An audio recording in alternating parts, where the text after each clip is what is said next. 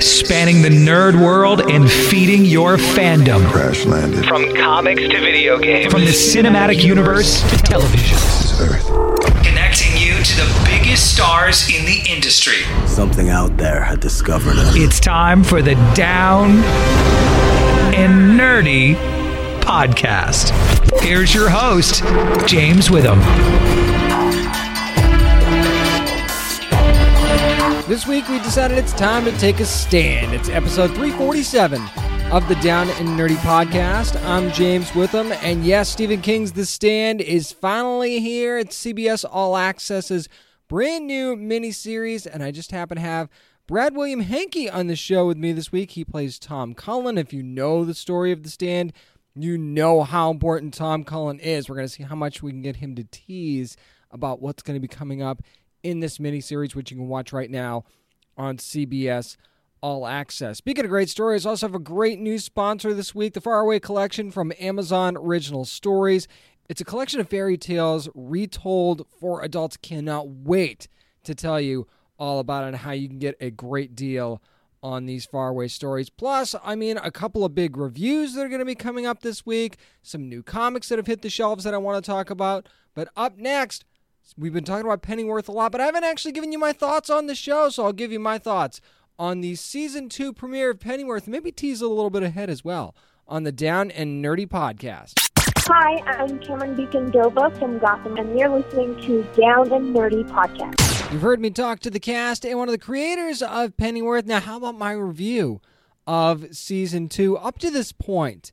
Anyway, so I'm going to say this season two, episode one, we're going to dive into some spoiler territory and then I'm going to go ahead and tease ahead for you a little bit. Again, not going to break down all the details of every episode. You you actually heard Jack Bannon say last week.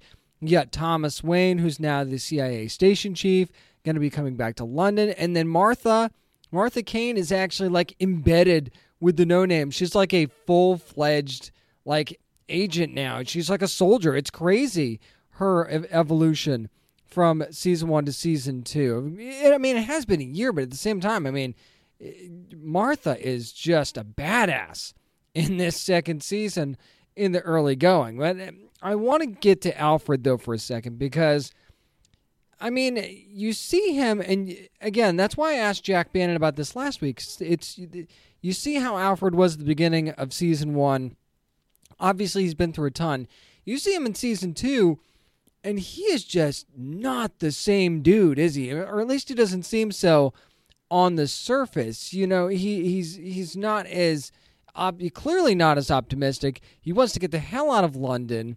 He's not necessarily the best dude in this first episode of season two. As a matter of fact, I mean, if you want to fast forward towards the toward the end uh, of the first episode of season two, and, and what he does, kind of like a bait and switch type deal on the deal that he makes with the no names was a very, very interesting tactic to take. And it seems like all he cares about is getting his money and getting out of London. And that just doesn't seem like Alfred Pennyworth. I mean, he's still got Dave Boy and Basil by his side. They seem to be just as anxious to get out as he is. But I don't know. There was just something there that it, it struck me as it, it was I don't want to say disappointing because that's not the right word, but it was uh, like disheartening, I guess the, is the better way to put it. It's like to, to see Alfred in this place. Although I got to say, I love the Delaney. The club that he's running, kind of in that neutral zone there, and you see how neutral it is. Like he doesn't favor one side or the other. He tries to keep it right down the middle. It's very interesting. So, the, so the Delaney's like Switzerland, in a way, right? It's a very, very cool and interesting place. One of those kinds of places that could become its own character in a story like this in this season. So uh, that that still remains to be seen, though, coming up for this season. But I've got to say that one of the characters, one of the, a couple of the new characters that stuck out to me. First of all, was Colonel Salt, who's played by Edward Hogg, and that is the guy that, again, plenty of spoilers here for the first episode, that Alfred and, and the boys actually abduct for the no names, and he's supposed to be a key player in the Raven Society. And it, it seems like he is and he isn't, sort of thing when you first see him. But but let me tell you that there's definitely more to Colonel Salt than you even find out in this first episode. Keep an eye on Colonel Salt in the future of season two. I've, I've gotten to watch ahead a little bit. I'm just saying that right now. Just just keep your eye on Colonel Salt. You're you're, you're not going to want to uh, take him lightly. That's for sure.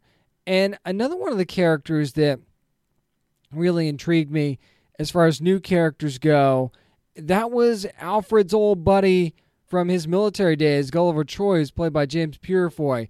He was part of that whole bait and switch deal again, there's just something about this guy. You're like, there, there, there's no way that this guy is up to no good. And it's almost like, like is he a, is he a mercenary type of situation? Is he loyal to Alfred, or is he loyal to whoever's dollar signs are are larger? And it, it seems like you know you're leaning one way or the other there.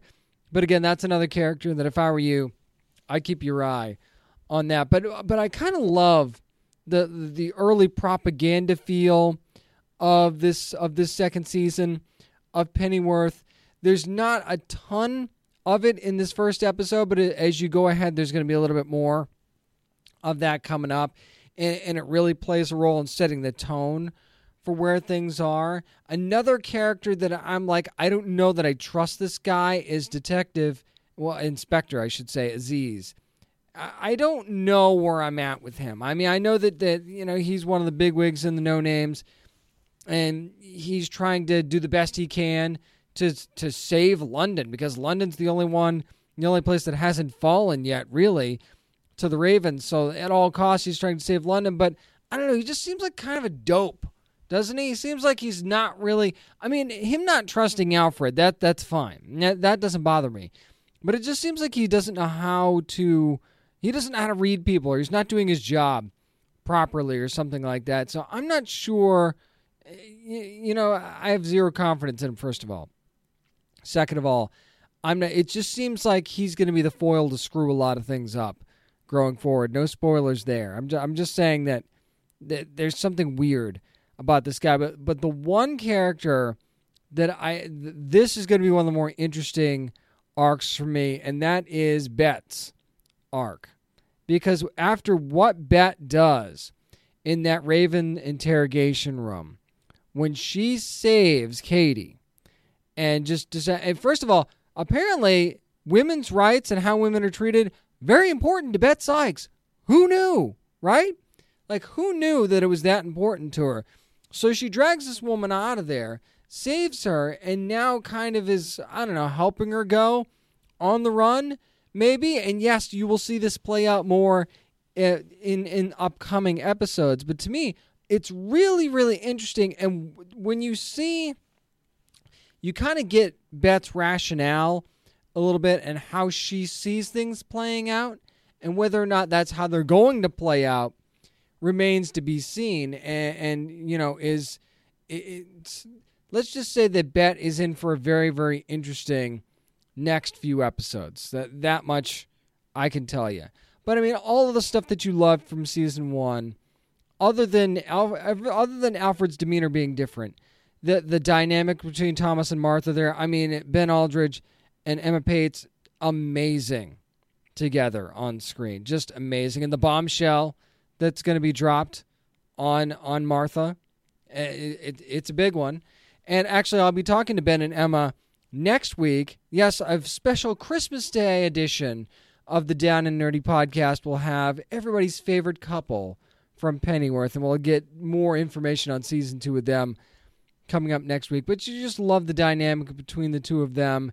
There, it's not all bad with Alfred too. By the way, you see flashes of the old Alfred. The, the show is very clever, very funny when it wants to be. It doesn't. It's not obviously not funny all the time, but when it wants to be funny, it can be funny. And and again, that uneasy feeling that you get around Lord Harwood, and you're wondering how it is he's doing what he's doing. But he seems to have total control right now in this first episode. So, where things are going to be going in Pennyworth, I got to tell you, it is a fun ride. If you haven't jumped into season two yet, you're going to want to do that on Epix every Sunday night. You can also catch up on the Epix app as well. Yeah, watch season two of Pennyworth. Go back and watch season one, too, as a matter of fact, if you haven't yet. It is well worth your time and a great holiday binge, quite frankly. That's going to do it for my spoiler filled review of the first episode of Pennyworth, anyway. We teased a little bit ahead, spoiler free as well. Up next, going to be talking about The Stand from CBS All Access. Going to be talking to Brad William Henke about playing Tom Cullen. Up next on the Down and Nerdy podcast. Hi, my name is Mary Mouser from Cobra Kai, and you're listening to the Down and Nerdy podcast. You know, there's certain characters from literature when you hear the name, you're just like, oh, I know who that is. So if I say Tom Cullen, you know I'm talking about Stephen King's The Stand. You know we've got the series coming up on CBS All Access. It's going to be happening on December the 17th, and this guy's going to be playing that very character. It's Brad William Henke. What's up, man? How you doing? It's great to be here. Good man, good. Now, I mean, it's crazy to think actually that the stand is what like 40, almost a little over 40 years old now. So, were you a fan of the book before you actually signed on for the series? No, I wasn't. A, I mean, not that I wasn't a fan. I had not read the book before I was offered the role, and then when I was offered the role, I like, okay, I'm gonna read that book real quick, you know. And then it's oh, yeah. 900 pages, you know. Right. So right. Uh, I started reading the book, and then they sent me um, the first four scripts and so then I read those scripts. That's that's how I before I accepted the job.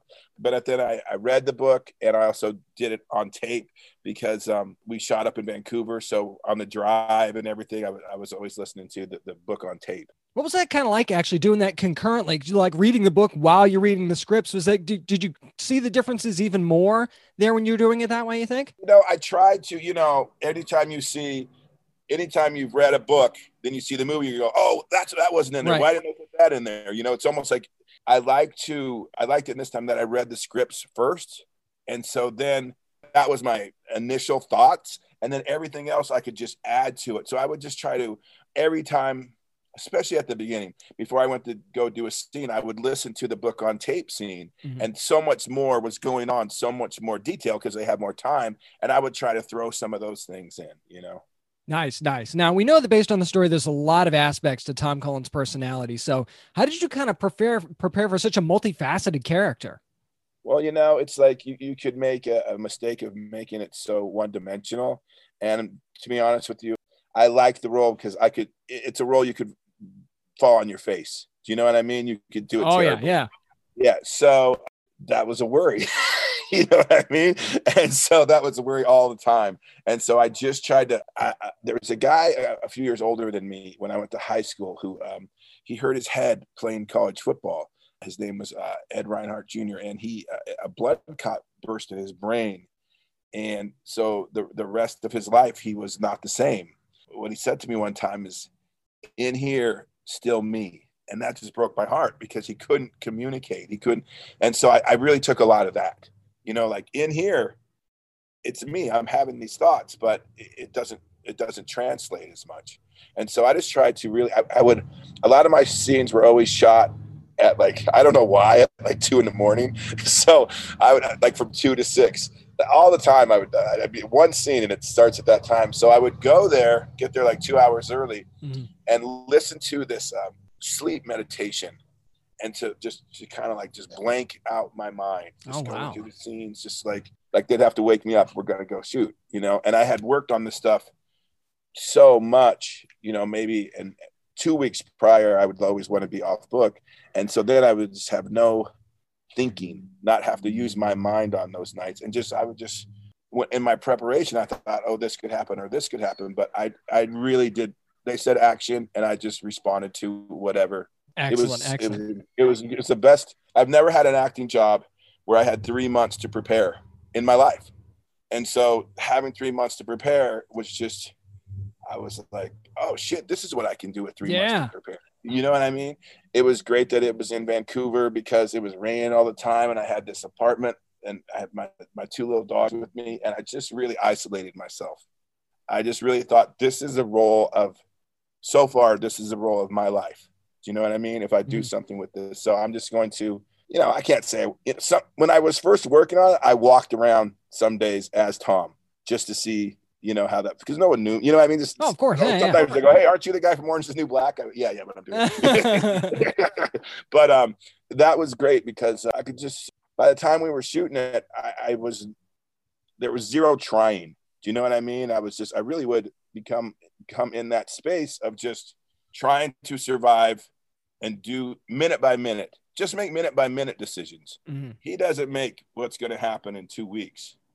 You know what I mean? Mhm. It's kind of like they said, like uh, Donald Trump likes to win the day of media. Do you know what I mean? Yeah. So I, I I just like to win the day of just surviving. That's it.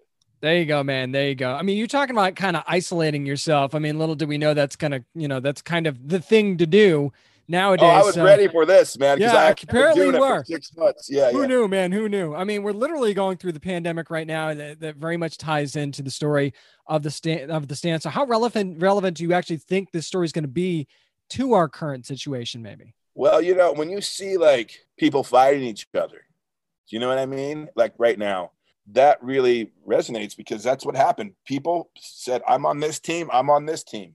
And, you know, uh, it seems like that's kind of what we're doing now. I think that's a lesson that that doesn't work. Yeah, I think you got that right. I think you definitely got that right. I mean, on, on, the, on the flip side of that, though, I mean, you mean you've to say you've got an all star cast for the Yeah. stand. I mean, that's I mean, it's that's an understatement, man. It's a who's kind of your favorite person to do scenes with? Not trying to get you in trouble or anything, but you had, did you have a favorite person to like do scenes with? Well, most of my scenes were, were with Henry, Henry Zaga. I loved working with him. I loved working with him.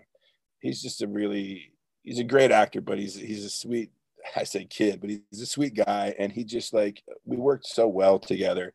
This one time when in the scene where we were going to meet Whoopi, in between takes, you can't really see it. I, I saw it, but in between takes, I was, they came by, does anyone want any chocolate? And I was like, yeah. And I was eating this chocolate. I was Nice. eating it. And uh, Henry's like, you have to do that in the scene. You know what I mean? And so I don't know if you can tell, but when I'm walking in that scene, I'm eating this chocolate. But it, it was just fun. You know, it was just fun and creative like that. You know, Uh, he was just a great guy to work with.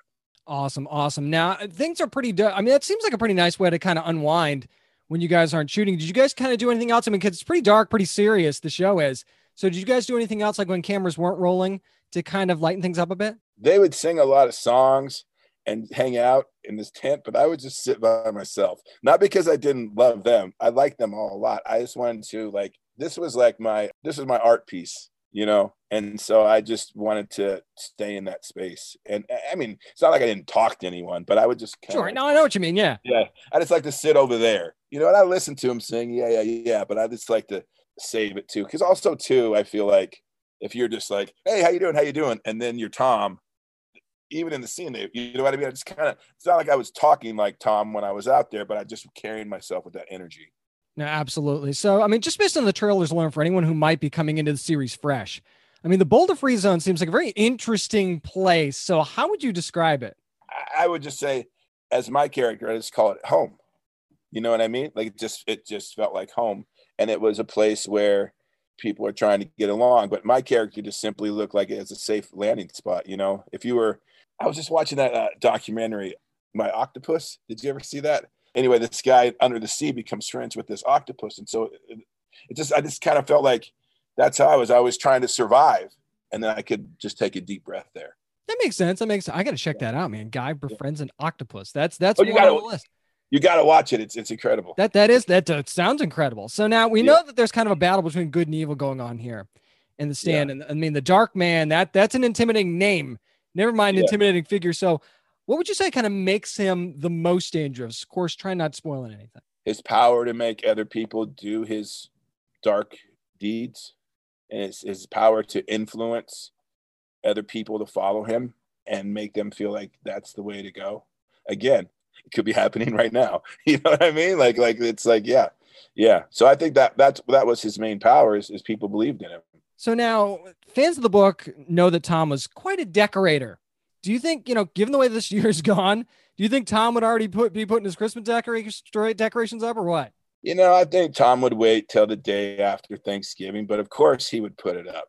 Yeah. In fact, when I was in Vancouver shooting this, I got there. I was in. I was there a little bit in October, but from November when I when I got my place, I got a Christmas tree because it was just rainy. It felt like Christmas there, and I left Nice. it up. I uh, I, love left it. it. up till I left in March. So I was a lot like Tom. I was doing my my porch and lights, and it, I, I was being him. I love that, man. I love that. So now, Brad, before I let you go, I mean, is there any particular episode in the series that you're really looking forward to fans seeing, or did you have a favorite episode that involves Tom? And you're like, oh, when people see this, they're gonna freak out.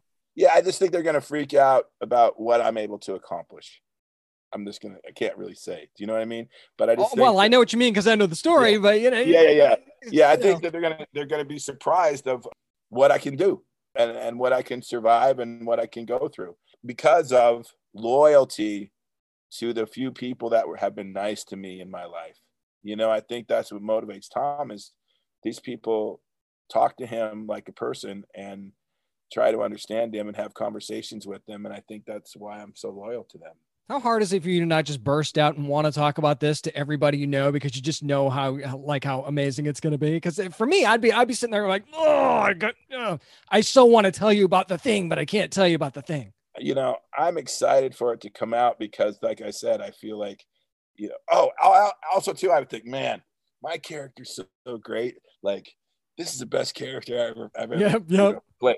And then I do a scene with, oh my God, their character is amazing too. Oh shit, their character is amazing too. You know what I mean? That was exciting because it felt like, whoa, there's a really high bar and we're all going up here. So I think the show is going to be awesome. Um, We're all going to find out yeah. together, man. The Stand's going to Yeah. come out on CBS All Access Thursday, December the 17th, then every week after that. So you get to you know, let it breathe a little bit, right? Yeah, it's, it's going to be really good. I like the weekly release schedule they got You- going you on like this that? one. I do. Like I, well, for this particular show, I definitely do because I think that's going to, you're going to need to let it breathe for a week. There's going to be times where you get to see an episode and you're like, okay, all right, I got a week to That's prepare true. Like I watched, the, I almost watched the whole season of uh, *Handmaid's Tale* in like one day and all night, and I feel like I went into a depression. Yeah, you went into a funk. Exactly. That happens to me with shows too. It's like, oh my God. I need to watch Yeah. like, I don't know, cartoons or something now. Jeez. yeah. And when I got the first four episodes, I'm like, "Oh shit, this is intense." Yeah. I, I, I really think, you know, I, I, I, like you're saying how hard it is. I try to not sell anything I'm in. You know what I mean? But like, it's really good. It's a really good show. I think people are going to love it, and I think that. You know, I thought, well, will they like it with all that's going on? And I think, I think they will. I think they really will because it's like, this is what could happen if it went too far. Absolutely, man. And we'll find, like I said, we'll find out together.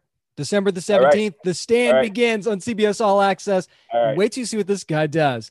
Yeah. Tom, it's Brad William Henke. Thank you so much for joining me, man. Thank you. Thank you for having me.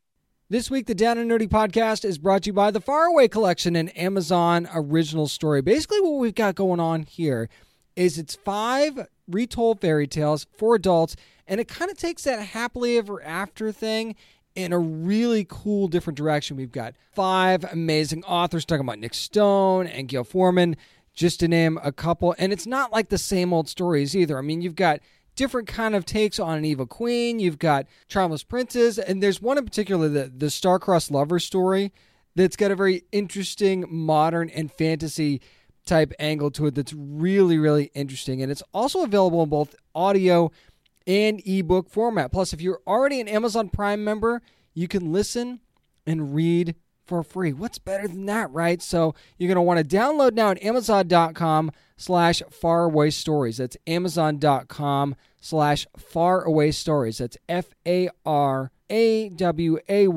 stories. And these are not your same old stories. It's going to give you something wicked, something charming, something scary, but most importantly, something new. So take yourself once again, once upon a time with the Faraway Collection from Amazon Original Stories. Once again, thanks to Brad William Henke for joining me this week to talk about The Stand on CBS All Access. Up next, speaking of reading, find out what we're reading next on the Down and Nerdy podcast.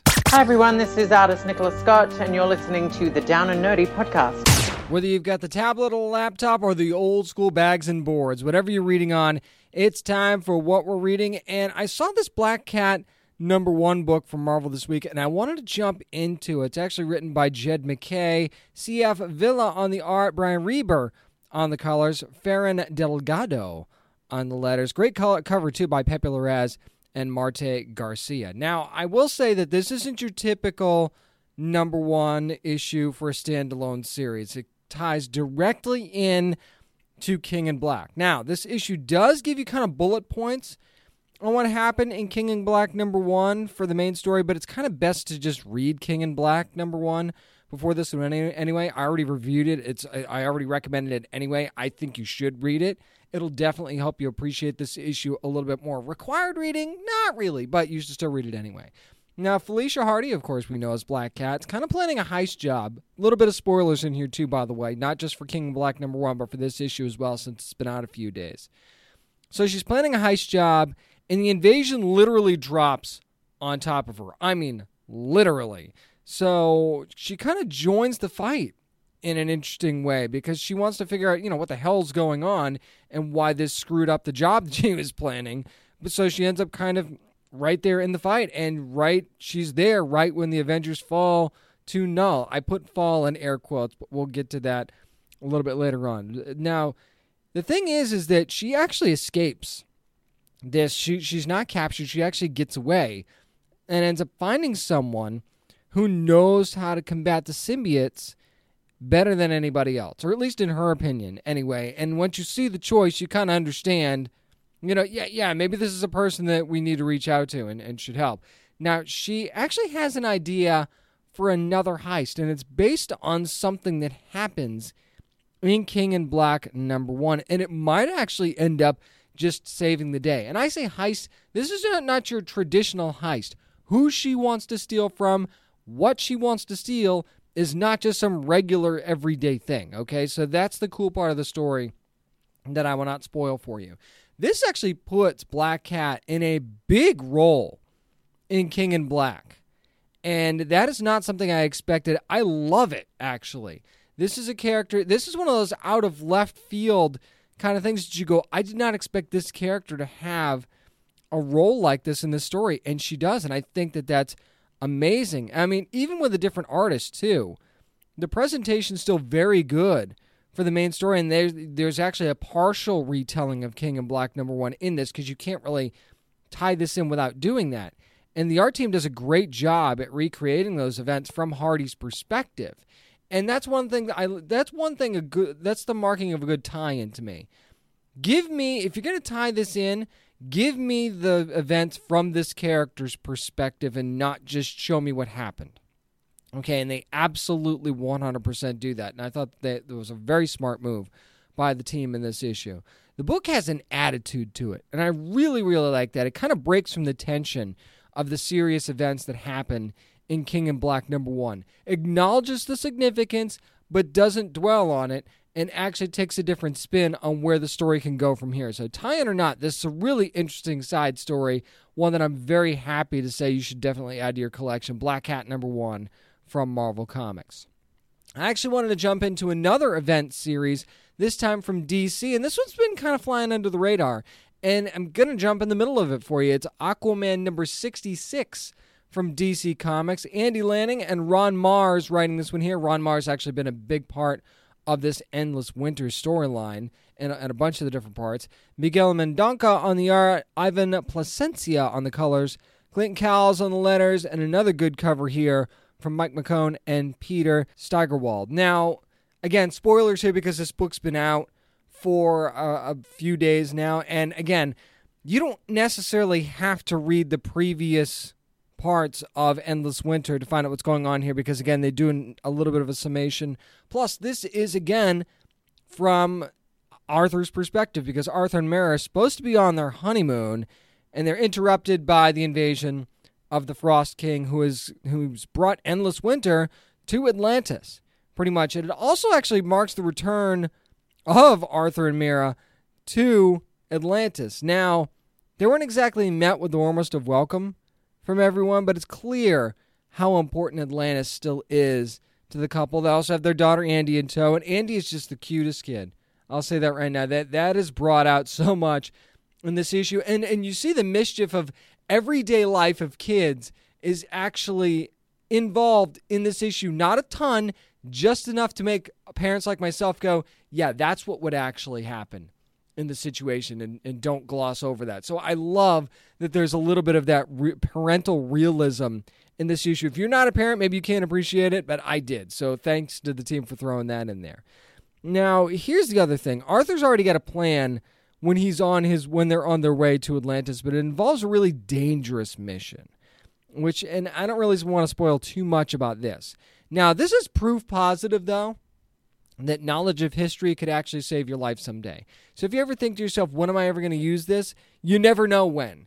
And Arthur Curry's knowledge of Atlantean history and certain little idiosyncrasies might actually save the entire world in this instance, not just Atlantis. So they take a trip to the depths near the core of the earth to recruit some help against the endless winter and the Frost King. Now, what they dis- what Arthur's idea is is actually kind of it's I mean it's on the nose, but it's brilliant at the same time. It's like, yeah, that makes perfect sense to me. Once you see who they're trying to recruit and what they can do, it makes more sense than anything you could really try against somebody like this. So you won't be lost, like I said, if you're not caught up on Endless Winter. But I mean, if you want more backstory on the Frost King and, and what's going on, there's actually a good bit of that in Justice League number 58, which is part five of Endless Winter, which again I recommend reading anyway.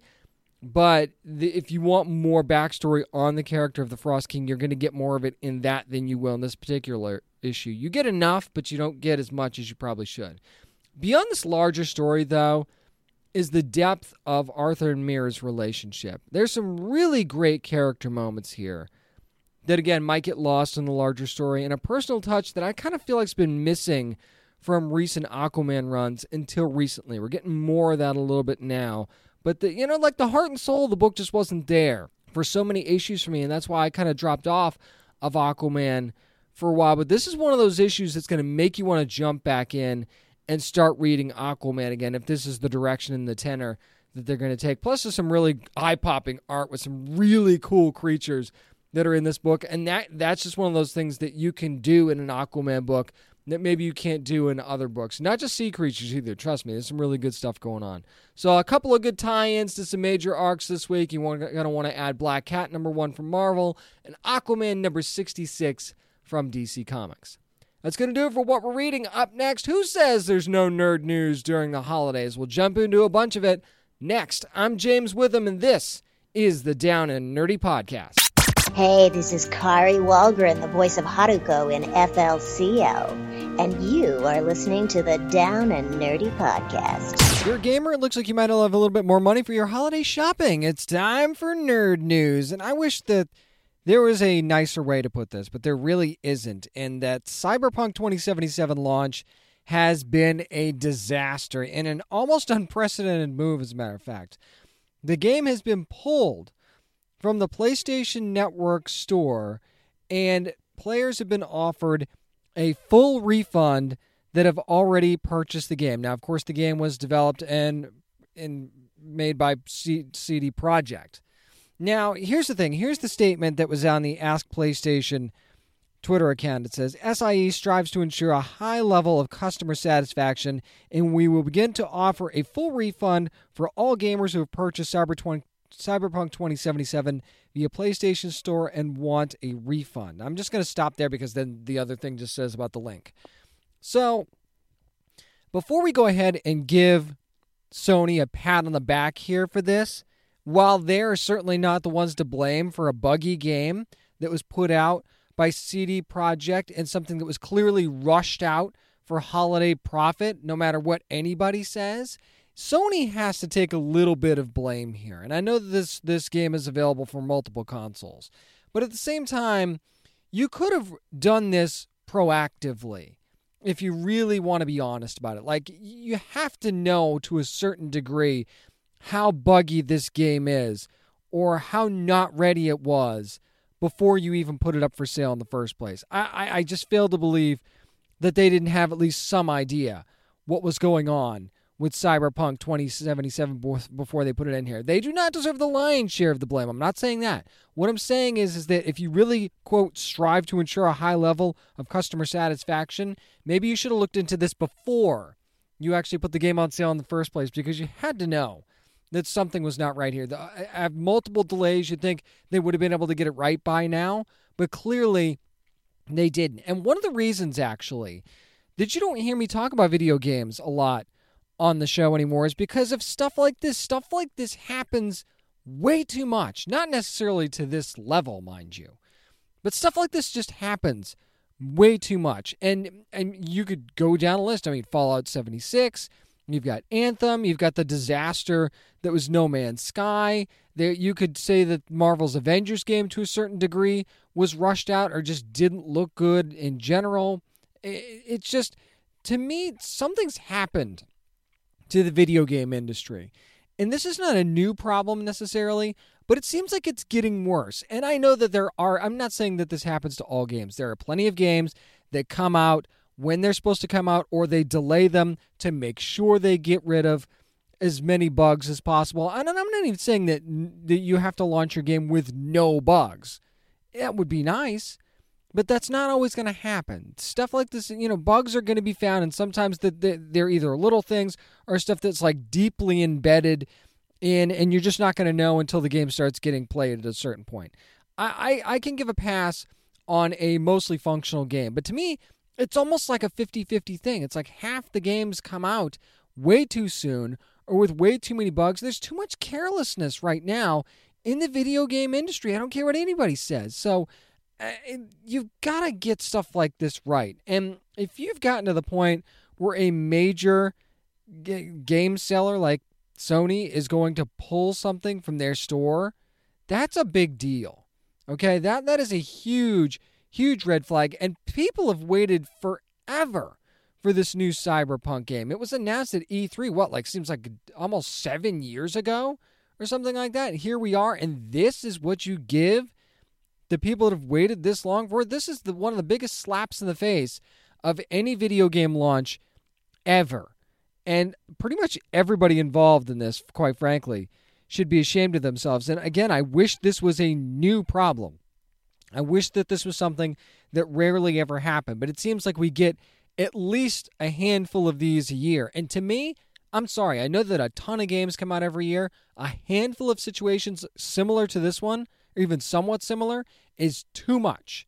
And the money that gets invested by players, by consumers in the video game industry to play these games is already ridiculous enough. And this is what you give us. Unacceptable completely 100% unacceptable. And this whole industry needs to take a look at itself and get it right. I don't care how long it takes you to make your game, make sure you get it right. And if you're going to make us wait this long, you better get it right sooner rather than later. Utterly ridiculous that, that this even had to happen in the first place. Unacceptable. So here's something on a little bit of a, well, actually, a much better note quite frankly. We have more casting news for DC's Black Adam movie, and it's going to be Quintessa Swindell who's going to be playing Cyclone. Now, if you're not familiar with Cyclone, this according to the Hollywood Reporter, by the way. Cyclone's going to be one of the JSA members in the movie, joining Hawkman, Atom Smasher, and Doctor Fate. And Cyclone is actually the daughter of the original Red Tornado. And if you've listened to this show enough, for long enough anyway, you know I'm a Red Tornado fan. I love the character. I was even the one apologizing for the Red Tornado that they presented in the Supergirl TV series. Okay, that's how badly I wanted to see this character in any medium on television or movies at all. So I was already excited for Cyclone to be in this movie in the first place. And you know that, you know, Cyclone has the wind powers, has the sound powers as well.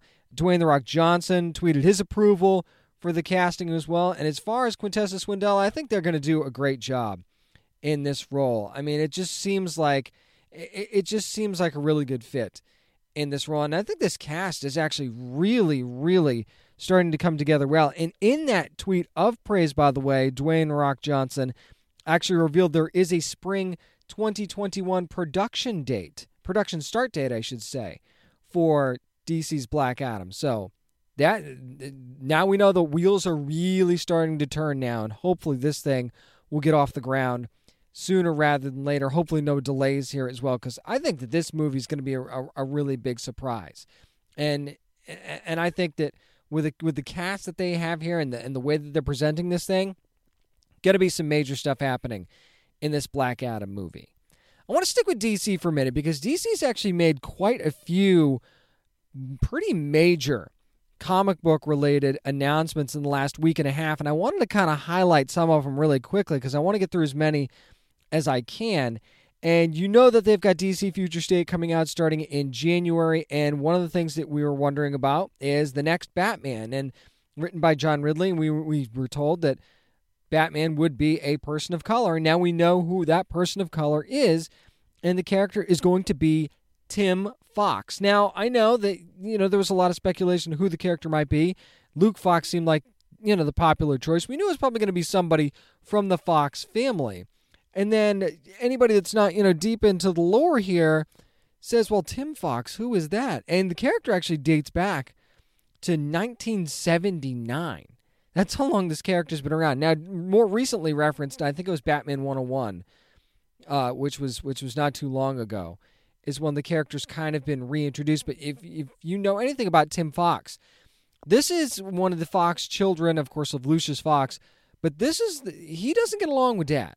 Like they they clash a lot. They butt heads a lot. He's certainly more strong-willed the more strong-willed of the Fox children. So if anybody was going to step outside of the family and take on the mantle of Batman all these years later, you could see how it could be Tim Fox instead of Luke Fox. Like like for me when I went back and after the announcement and I really gave it some thought, I was like, "You know what? Yeah, that's probably right."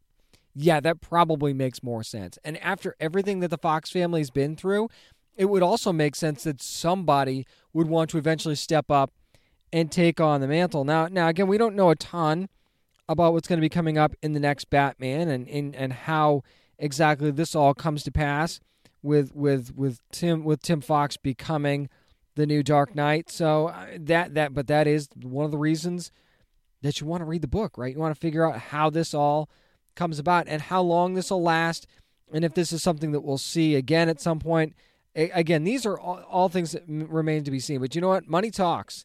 And if this book sells, I wouldn't be surprised if we see a lot more of Tim Fox as Batman, at least in some sort of alternate story or future timeline story, because we are talking about, again, future state here. So, again, this might not be the last we see of this character, but it all depends on the dollars and cents of this issue. But it seems like DC really wants to get some fresher perspectives in 2021. And I say that because they've announced a lot of new creative teams this week. And I don't want to dive too much into all of them, but I want to highlight a few, like Philip Kennedy Johnson going to be taking on a Superman story, not just in Superman, but in action comics as well, and taking on a bigger role in writing Superman. And I think that I, you know how much I love Philip Kennedy Johnson's work as a writer. I think he's um, pretty much everything he's done.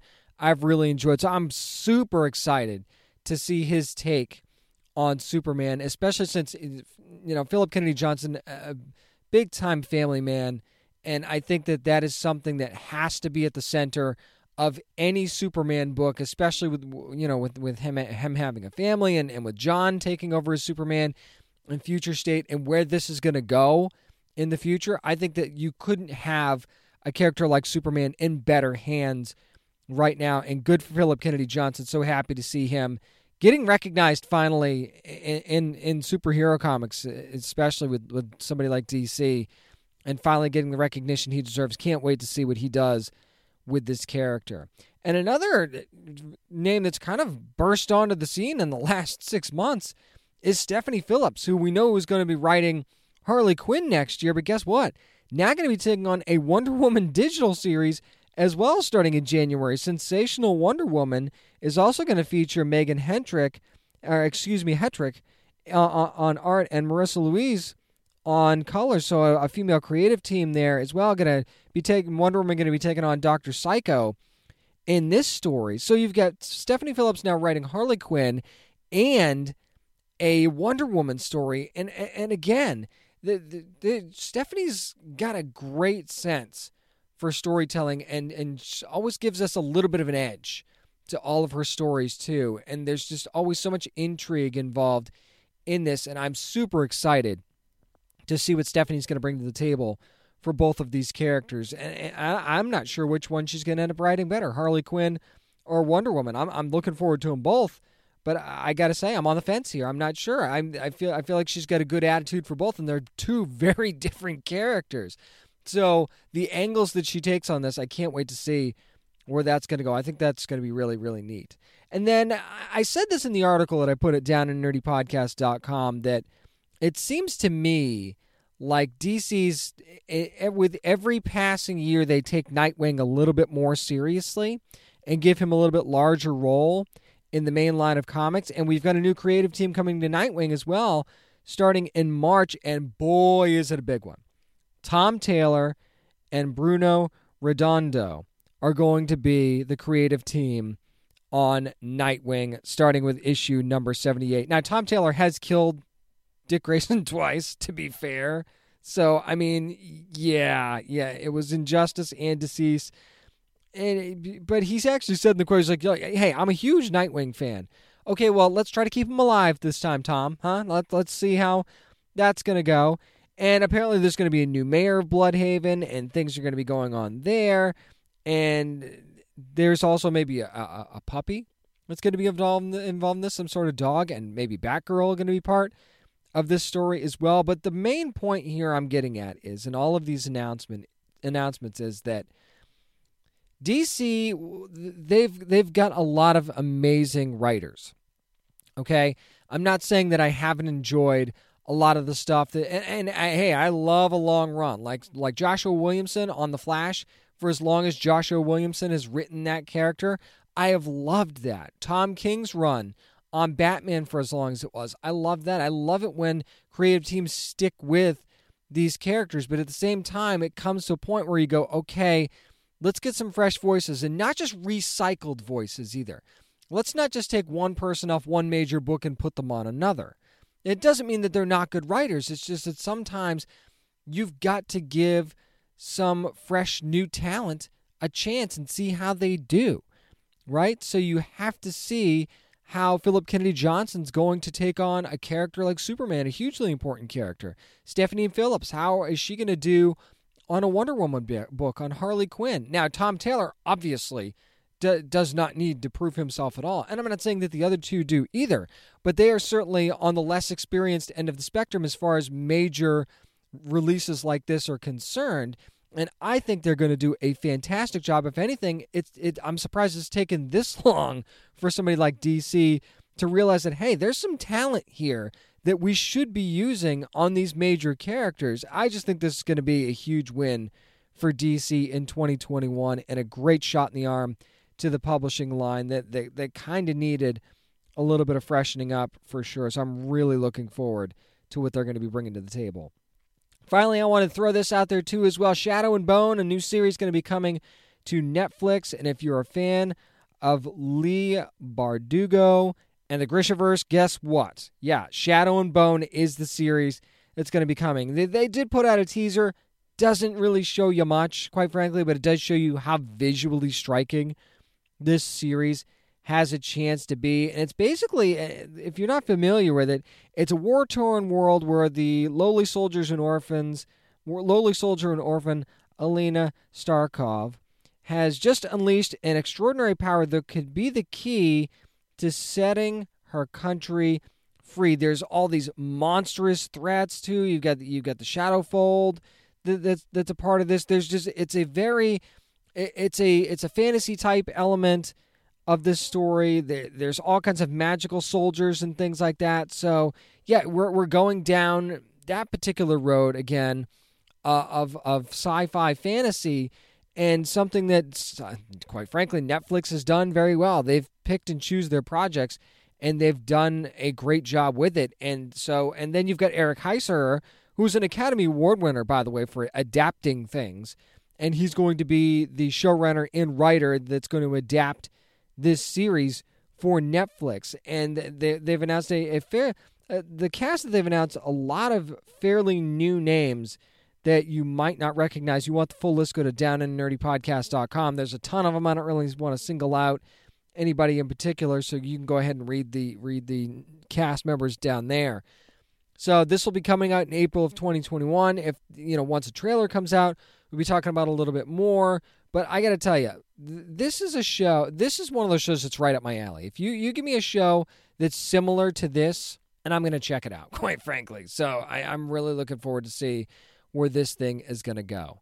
That's going to do it for this week's edition of the Down and Nerdy podcast. Again, thanks to Brad William Henke for joining me this week to talk about The Stand, which you can watch right now on CBS All Access. You'll see him in episode three, by the way, debuting as Tom Cullen. You can also check out our sponsor this week, the Faraway Collection from Amazon original stories, you want to go to amazon.com slash faraway stories. And if you're a Prime member, you can read or listen absolutely free. So you're definitely going to want to check out these amazing stories that they have available for you. You want more about us? You can always do that at downandnerdypodcast.com. Also find us on social media at downandnerdy757 on Twitter and Instagram and at downandnerdy on Facebook.